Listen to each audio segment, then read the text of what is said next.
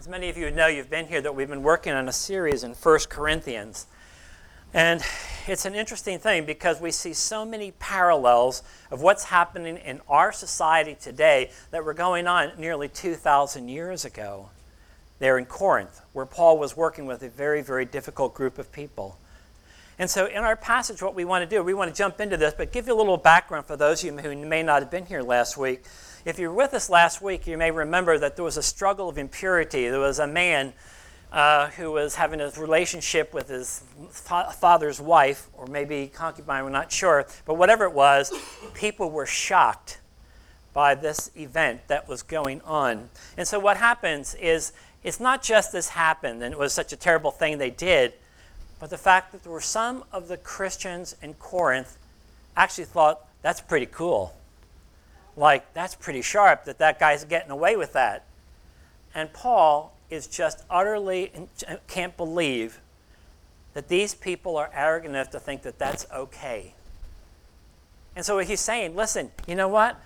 It's bad enough what this guy's doing. And he told us in that chapter before that he said that guy needs to go if he doesn't if he doesn't change his ways. And they're saying, but you're proud of it? You're arrogant about it? And he said, This is wrong. This has got to stop. And so, what he does, he said, There's going to be a necessity of church discipline. And that's, of course, what they did. And so, we're picking up our now our passage in 1 Corinthians chapter 6. I'm reading from the Holman Christian Standard Bible. If yours is slightly different, there be just might be a few changes there and there. But keep that in mind. But here we come with this passage. Let's, let's watch it with me, if you would. He's starting off, he's dealing with an issue that was big in the ancient world, and it sure is today, and it's dealing, how do you deal with lawsuits? We know today we have lawyers, lots of lawyers. I know a lot of lawyer jokes, but I won't use them. But it's important in some ways. But notice what he says here. Paul says to them, to this church in Corinth, he said, Does any of you who has a complaint against someone dare to go to law before the unrighteous and not before the saints? Paul loves to use this phrase talking about, don't you know? He's going to use it six times in this little passage. Don't you know, which he always means is you ought to know. And the fact is you ought to know, but you don't want to you don't want to deal with it. And he says, Does any of you have a complaint against someone dare to go to law before the unrighteous? The unrighteous be those, the outsiders, those who are not believers. He said, and not before the saints? And so he's going to start asking these questions, saying you know, very easy questions for them to answer. He's going to have four of them basically. He says, Or do you not know that the saints will judge the world. Now, that's an interesting passage because there's not that much in the New Testament that talks about the fact that we, the saints, the believers in Christ, are going to be judging the world. There's some places. One of the big places you see it comes in uh, later on, and we'll see it in just a little bit. But he said, Do you not know that the saints are going to judge the world? And if the world is judged by you, are you unworthy to judge the smallest cases? He's saying, why is it that you're taking our dirty laundry out from our church and letting people know what's going on? And what a terrible testimony that is. We know that back in the 1970s, early 70s, there were two major big groups, church groups, that, uh, two ministries, I should say, that they got into a fix with each other and they started suing each other. And what a terrible statement that was. Two groups serving the Lord and they were suing each other. And they did. They brought somebody in and they dealt with it, and they dealt with it as a pretty good thing, and it moved on. But this is the very kind of thing that he's talking about here in this passage. He said, Do you not know that the saints are going to judge the world? If the world's judged by you, are you unworthy to judge the smallest case? Like, come on. There's got to be somebody in this church or a group of people in that church that can sit down with this issue and say, okay, let's talk this out. What is the right thing to do? And so, what he says here, by the way, the passage that probably he's referring to is probably from Daniel chapter 7, where Daniel has these visions of creatures and stuff like that. In the beginning of that section, in verse 9, he tells about this vision he said. He said, As I kept watching, these are these group that was there, I kept watching, thrones were set in place. And this famous phrase, the Ancient of Days, took his seat. His clothing was white like snow, and his hair was of his head was like the whitest wool. His throne was flaming fire, and his wheels went and his wheels were blazing fire. Then he goes on to describe all these very strange things he saw. But what we see as you come on to this next verse 27 down here, we get the idea of where he, Paul is getting this idea from the Old Testament the book of Daniel. In the book of Daniel, it said, The kingdom, dominion, and greatness of the kingdoms under all heaven will be given to the people. That is, the holy ones of the Most High. These are the believers, those who are following God. His kingdom will be an everlasting kingdom. All rulers will serve and obey him. So, out of that passage is probably where Paul gets this idea that we are going to be the ones who are going to be ruling over those people.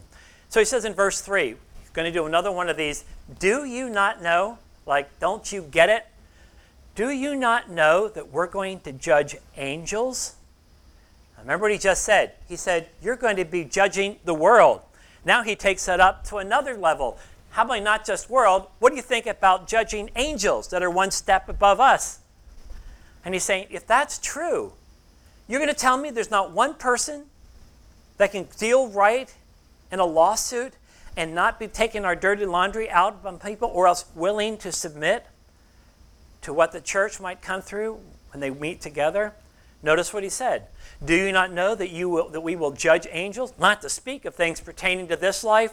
So if you've got cases pertaining to this life, do you select those who have no standing in, in, in the church to judge those? Why would you go outside the church to get other people to be doing this?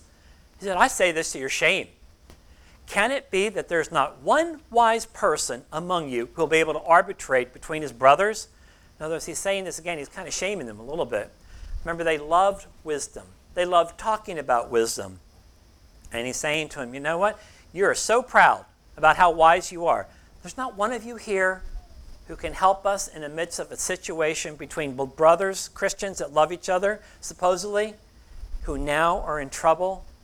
And he said, Instead, brother goes to law against brother, and that before unbelievers. Paul's like, I can't believe that you're doing that, and that there's not anyone in your church that's competent to deal with this situation. Now, by the way, anywhere there was a Jewish synagogue in the ancient world, there always had a beit din. A beit din, beit is just a Hebrew word talking about house. Din has the eyes to judge or judging. So it's called like the house of judgment. It was, in other words, they had their own judicial system, just like Islam has their own system. And what he's saying here is, you know, we've got a lot of Jewish people in this group. I mean, how is it possible that we couldn't take this to some Jewish guys, some people that are believers, and deal with it? And yet they don't. Instead, they continue to argue. Now he gets very serious in verse 7. Therefore, it's already a total defeat for you that you have lawsuits against one another. And then he says this is the thing that we don't like to want to hear when we're in the midst of a lawsuit. Why not rather put up with injustice? Now, that doesn't go with the Texas way. Texas way is I'll get what I need to get if I got to get my six gun out to do it. It's not the way that Jesus particularly said to teach and how we work. He said, Why not rather put up with injustice? Why not rather be cheated? Now, everything within us, within our flesh, wants to say, It's not fair. I need to get my own. And he's saying, Really? Well, what did Jesus teach us? What did he tell us to do? Why not rather be cheated? Instead, you act unjustly and you cheat, and this to brothers, your own brothers in the church. By the way, remember what Jesus said, Sermon on the Mount? You've heard, though, it said, an eye for an eye and a tooth for a tooth. But I tell you, don't resist an evildoer. On, your contra- on the contrary, if anyone slaps you on your right cheek, well, turn the other to him also.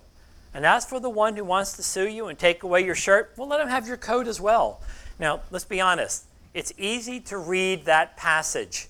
Living it is the hard part. But there are times where Christ is called to say, you know what? For the sake of the community, that is the church, for the sake of what's going on, maybe you need to lose it. Maybe you need to be willing to say, okay, I'm not going to fight it.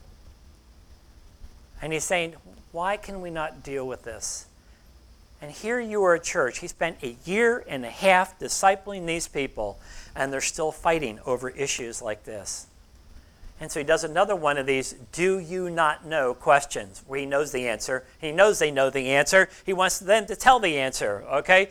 Do you not know that the unjust, that is, this is people not part of the faith, will not inherit God's kingdom? Now let me stop for a minute because I realize that this passage, these two verses, are difficult for some people. They come across as being sure, uh, really harsh at times. I don't think he, Paul thinks of it that way. But this passage that he's talking about here is difficult in other areas, and we'll say, talk about it a little bit in a minute. But it's really saying a very interesting thing saying, what does a believer look like? What is it that God does with people that really truly come to faith in Him? And so he does another one of these do you not know. He says, Do you not know that the unjust, that those that are not believers, they're not going to inherit God's kingdom? Again, the kingdom that we're waiting for, the kingdom that's come, and the kingdom that we're waiting for the, when it comes in glory. And he says, Don't be deceived. No sexually immoral people, idolaters, adulterers, male prostitutes, homosexuals, thieves, greedy people, drunkards, revilers, swindlers, they're not going to inherit God's kingdom. Now you might think, well, that would, you know, if we really obeyed that, I mean, it seems like half the people in the church might be gone. Uh, hope not. But he's making a point. And his point is very clear. He said, you know, when you come to Christ, that changes people. And so he's going to go on with this, as you know, in this passage. But notice this Do you not know? You need to know. And he uses this word that you will not inherit. That word inherit is used obviously like your grandmother passes away and you get some money from the will but they're using it in the broader sense. When he says, Do not know that you will not inherit, it's the idea of, this, of, of all that God has for us, that heritage that we have that we're going to have with Christ. And he's saying, You know, really, do you not know that the unjust aren't going to inherit it? Don't be deceived. No sexually immoral people, idolaters, adulterers, mere prostitutes, homosexuals, thieves, the whole list. He goes through it. And it's interesting what he says. Now, notice the word where or were, I should say. Notice this. Some of you were like this, but you were washed, you were sanctified, you were justified in the name of the Lord Jesus Christ and the Spirit of our God. You see what Paul's doing? He's doing a before and an after picture of what the gospel does to people that have truly come to faith in Christ. You were going down the wrong road. You may be one of those idolaters. You may be one of those terrible people. You may have been that drunkard. But you met Christ. And the power of the Spirit, you've gone from going this way. In the Hebrew thing, you'd say you shoot. You're going the other way, in the way of following Christ.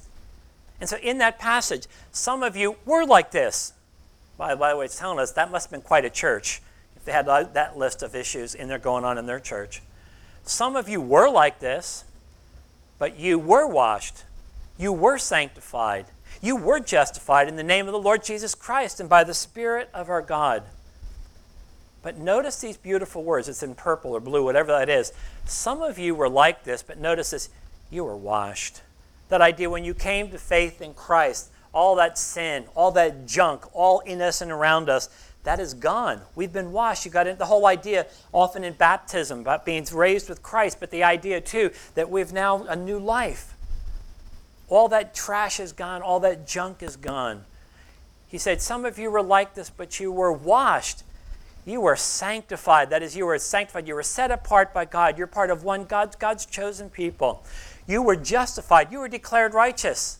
Even though it's not like you were righteous by doing things, but by God's grace he's declared that you are righteous in his sight.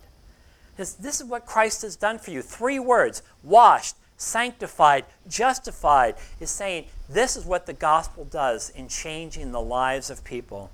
And we as a church and we of others, I know people that work with ISI, have seen how God can work in the lives of people by the power of the gospel and how God uses that. And there's the contrast. It's your BC days versus your AC days. Your BC days is your before Christ. Before Christ, you were like those people. Your AC days, you're now after Christ is risen. And he talks about now you're present. Now, notice what he does. I mean, I should ask this question. Some people find this passage difficult because for some people it comes out sounding like works religion. Oh, I thought you told me we were saved by God's grace, by faith, that we do that, we're saved, and we got great salvation, and we can't lose our salvation. And now you're talking about, well, maybe we are a drunkard, and maybe we're immoral, and uh, it sounds like maybe we have to work for our salvation. Is that what you're saying? No, it's not what I'm saying. I can understand how people could look at by that way, but his point is we're not saved by our actions or our good deeds. We're saved by God's mercy. But it goes back to the same theme. The gospel changes the lives of people. And that's the point he keeps wanting to stress. God changes people and has an impact on the lives of our world. It's the transforming power of the gospel that we see that what God is working in the lives of people. And so we've got to make a distinction a distinction between profession and conversion. A lot of people can say, hey, that sounds good to me. I mean, like, who in the world wants to go to hell? Hey, count me in. Where do I got to sign up? Hey, uh, that's great. Yeah, good. Tell me what time. What do we have to tithe? Well, what about 5% tithe? Can we make, no, no. You know, you have this kind of thing saying, hey, wait a minute. There's a lot of people who say, okay, yeah, I'm a believer, but yes, what does that mean? What does that mean to you? And he's saying there's a big distinction between profession and conversion. There's many people say, yeah, yeah boy, that sounds good. Um, yeah, you know, that, that's good. I'll, I'll, take that. But you, you look at them five years later, 10 years later, 25 years later, and you realize there has been no change. There seems no gift of the Spirit. There seems to be no care for others. And there have to be a distinction between those that are it's just a profession and those that it's a real conversion. Now, people say, well, you know, we're not fruit pickers here to try to tell who does what. I know God's going to do that. He's more than capable of finding out those that are truly His. But it does ask a good question. This came up with my aunt, who I love dearly. She's now with the Lord. But I remember, uh, Kathy probably remembers this. I remember she told, told me, she says, Well, I know that my son David's going to be in heaven. And I said, How do you know that, Esther? She says, Well, because when he was five years old, he prayed that prayer. I said, Okay, well, you know, I'm really glad he did that. I said, But you know, I mean, I know your son really well. I mean, I don't think he's walked in the door of a church in the last 30 years.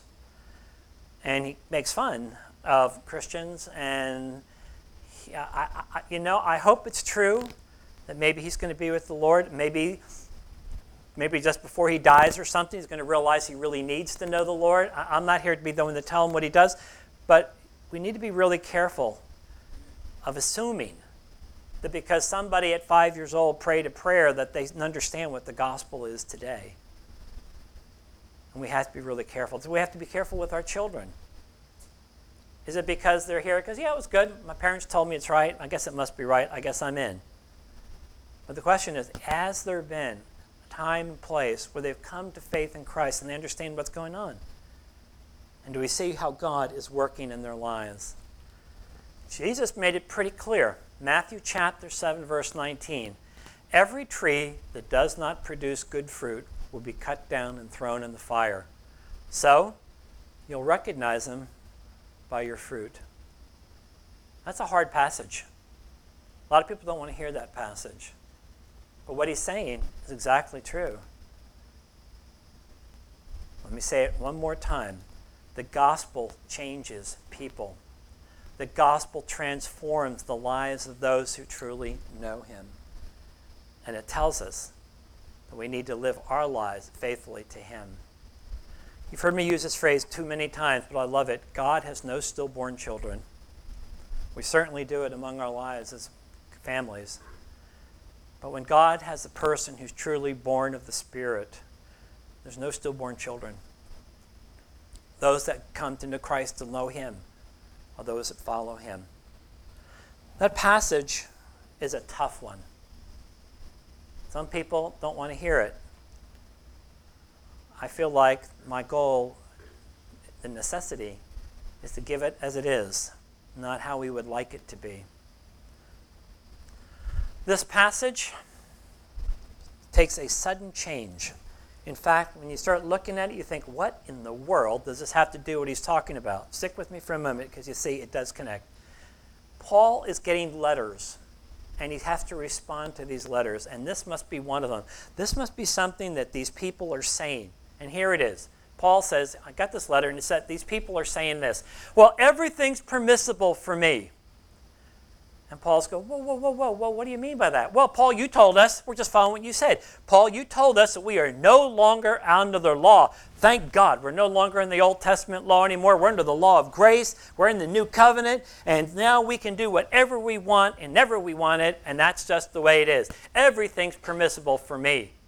But Paul says, whoa, whoa, whoa, whoa, whoa, stop, stop, stop for a minute. I did say that you're no longer under the Mosaic law. But he's saying, but listen, everything is permissible for me, but not everything is helpful. There's some things that you maybe not be helpful for your spiritual walk with God or for others. Another statement they're saying, you know, everything's permissible for me, but I'm not going to be brought under the control of anything. In other words, he's trying to deal with them and say, wait, whoa, whoa, whoa, whoa, where are you getting this that everything is open for you? Paul had a real challenge on him. There was two issues. People seemed to fall off this side or they fell off that side. The one of them was asceticism. That is, we should not marry, we should not have children, we should just be praying all the time. There was this idea of, we saw that late in the Middle Ages, some of that stuff about, you know, we're just going to be our quiet little people. Then there's people that go the other direction. That's license. Do anything you want, whatever you want, whenever you want to do it. And Paul's going, Oy vey, I'm stuck between these two different groups. And they're both wrong. There's a sense that they're both true in the sense that one is not under the law, and the other one has law, but he doesn't understand it. And Paul's saying, listen, listen to what I'm telling you. Yes, we are no longer under the law, but there are things that we need to do, like caring for other people. And he goes on to talk about this. Now, it gets another statement that's going on. Well, you know, food for the stomach and stomach for foods. What do you think about that, Paul? Paul says, yes, you know, but God will do away with both of them. In other words, we're not going to live forever. And then he has this very interesting thing. He comes back to the issue of morality. He said, The body is not for sexual immorality, but for the Lord, and the Lord for the body. And then he says, God raised up the Lord, and will also raise up us by his power. His point is saying, you know what? You are stuck over here and you're over here, but don't you see what's happening? You say, listen, food's nothing. Our stomach's nothing. Paul says, whoa, whoa, wait a minute. Our stomach maybe does mean something. Our body does mean something because we believe that the resurrection and that we're going to be part of that resurrection if we know Christ as our Savior. And so Paul has to keep coming back and saying, Whoa, whoa, whoa, whoa. You got part of the story, but you're missing part of it as well. God has raised up the Lord. He's going to raise us up by his power. And then he goes back to that. Do you not know? Do you not know that your bodies are members of Christ? So should I take them members of Christ and make them members of a prostitute? Meganoito, Greek word, just everybody likes this idea. Meganoito, it sounds good. It just means like, whoa, are you kidding me? It's like, no way. No way. He says, should we do that? Absolutely not. No way. Do you not know that anyone joined to a prostitute is one body with her? Now, for in other words, Paul's basically saying there's no such thing as casual sex. When you bring those people together, there's something more than just what you have here. Do you not know that anyone joined to a prostitute is one body with? Her? For it says, the two will become one flesh. Paul goes back to Genesis chapter 2. The unity of a man and the woman, the way God called them to be. And he's telling them how important that is. And so he comes to this end flee from sexual immorality. Every sin a person commits outside the body, but the person who's sexually immoral sins against his own body. Because you're hurting yourself and your partner by doing this. Do you not know that your body is a sanctuary of the Holy Spirit? Think of that phrase. Your body is a sanctuary of the Holy Spirit who's in you, whom you have from God. And then listen to this great phrase, verse 20 for you were bought at a price. When Catherine and I were young, we went to Jefferson, Texas, out in East Texas. I think that's where you guys are from, isn't it? I think so. And we were there. It was so interesting. We were going through in these beautiful mansions. Then you realize most of them were built by slave labor. Then you go into the little place they have there, the museum, and they have these things. Joe you know, was we bought him such and such a time and we sold him for such and such a thing, and you realize selling of people. Of course, it still goes on today in different ways. But his point is, you realize as a Christian, you are a person who's been bought with a price. It's the price, the blood of Jesus Christ. You've been bought with a price. Therefore, therefore glorify God in your body. That passage is so powerful to us when we realize that we are people who have been brought into relationship with Christ, but the price was terrible for Christ. But we have that freedom in Him because what He's done for us. In this passage, and I realize it's a tough one, Paul has to deal with some really tough things. But if you think about it, a lot of things haven't changed from the time of Paul to now. We live in a sexually saturated society, and it just it gets, seems to be getting worse. It's a polluted society, and it's a particularly challenge for our young people. They're growing up in a world that's very different than most of us. The internet has changed America, not for the good. And the reality is, is as parents, as grandparents, we need to be very careful that we're doing what we can to help our kids, our children, our teenagers, to deal with issues like this that are very, very important. Because a lot of them, they're going to be out in the world, they're going to be out in areas where people are going to think, What are you? Are you some kind of prude? What's your problem? We have movies that laugh about those people who try to deal with have personal purity. You're thought to be a nerd or an idiot or something wrong with you that you're not cashing in on all what's going on. And it's saying, wait a minute, we're called to be faithful to the Lord in our lives, with our body. And He calls us to that. And it's saying that as we come as a man and a woman, come to know each other, to love each other, to want to be married, it reminds us the fact that God is still asking us for purity. Even though it may seem strange in our society, it's still saying this is a great gift that God has given us. A man and a woman have a relationship that's unique to them, that God looks and says, Well done.